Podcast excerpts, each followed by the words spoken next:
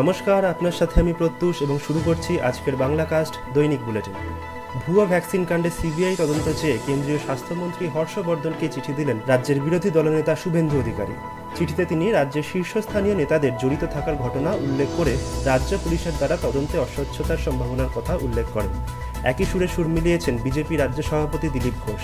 তিনি বলেন, টিকাকে কম দেওয়া হচ্ছে, লুকোনো হচ্ছিল, হিসাব দেওয়া হচ্ছিল না। কালোবাজারে টিকা নিয়ে গিয়ে পয়সা কামানো হচ্ছিল। তার মধ্যে টিএমসির মন্ত্রী নেতা থেকে সবাই যুক্ত।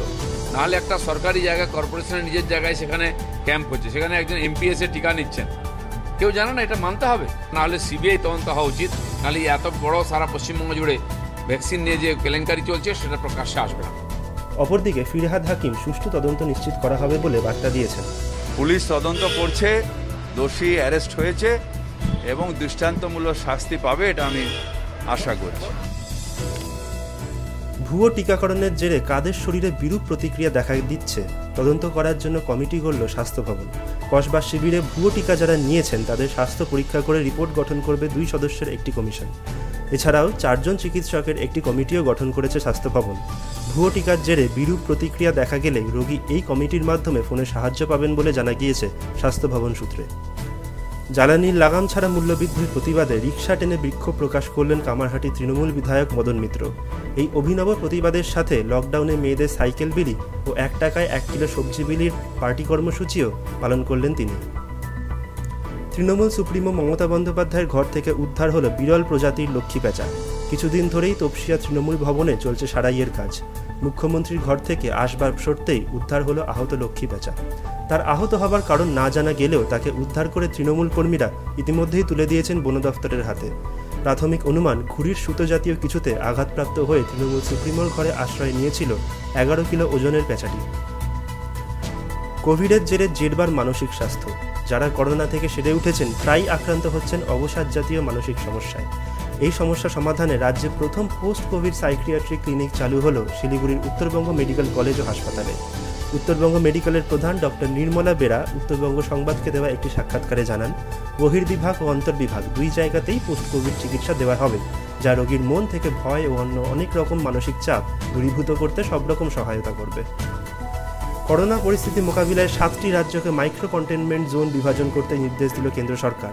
রাজস্থান, কর্ণাটক, তামিলনাড়ু, পাঞ্জাব, হরিয়ানা, গুজরাট, অন্ধ্রপ্রদেশের সাথে সাথে কেন্দ্রশাসিত কাশ্মীর প্রশাসনকেও একই মর্মে চিঠি দেওয়া হয়েছে বলে জানিয়েছেন কেন্দ্রীয় স্বাস্থ্য সচিব রাজেশ ভূষণ। এছাড়াও যে যে রাজ্যগুলিতে ডেল্টা প্লাস ভ্যারিয়েন্টের উপস্থিতি মিলেছে, তাদের অতিরিক্ত সজাগ থাকতেও অনুরোধ করেছেন কেন্দ্রীয় স্বাস্থ্য সচিব। তিনশো সত্তর ফেরানোর আশা বৃথা। নিজের অবস্থান স্পষ্ট করলেন ন্যাশনাল কনফারেন্স দলের ওমর আবদুল্লাহ।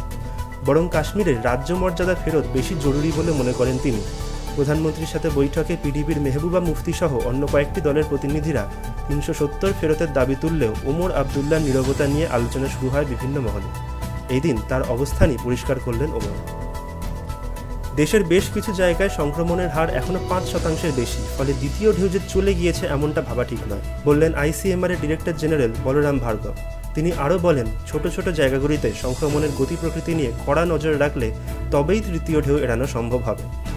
কৃষক আন্দোলনের সাত মাস পূর্তিতে দিল্লি যাত্রার কর্মসূচি নিলেন আন্দোলনরত কৃষকরা, যার ফলে ডিএমআরসি, দিল্লি মেট্রোর ইয়েলো লাইনের তিনটি মেট্রো স্টেশন যথা বিশ্ববিদ্যালয়, সিভিল লাইন্স ও বিধানসভা আজ সকাল থেকে দুপুর দুটো অবধি বন্ধ করে রাখল। ডিএমআরসি জানিয়েছে, দিল্লি পুলিশের সুপারিশেই মেট্রো স্টেশন বন্ধ রাখার সিদ্ধান্ত নিয়েছে তারা। জর্জ ফ্লয়েড হত্যা মামলায় দোষী সাব্যস্ত করে ডেরেক শাভিনকে বাইশ বছরের কারাদণ্ডে দণ্ডিত করল আদালত। গত দু হাজার কুড়ি সালের মে মাসে জর্জ ফ্লয়েডকে পায়ের নিচে টিপে ধরে হত্যা করেন ডেরেক। সারা বিশ্বে এই ঘটনার প্রতিবাদে বর্ণবিদ্বেষ বিরোধী আন্দোলন ব্ল্যাক লাইভস ম্যাটারের সূত্রপাত হয়, যার স্লোগান হয়ে ওঠে তার উচ্চারিত শেষ বাক্য I can't breathe Derek Chauvin আর কোনোদিনও অস্ত্র বহন করার অনুমতি পাবেন না বলে জানিয়েছে বিবিসি। এই রায় খুশির হওয়া বয়ে গিয়েছে জর্জ ফ্লয়েডের পরিবারে।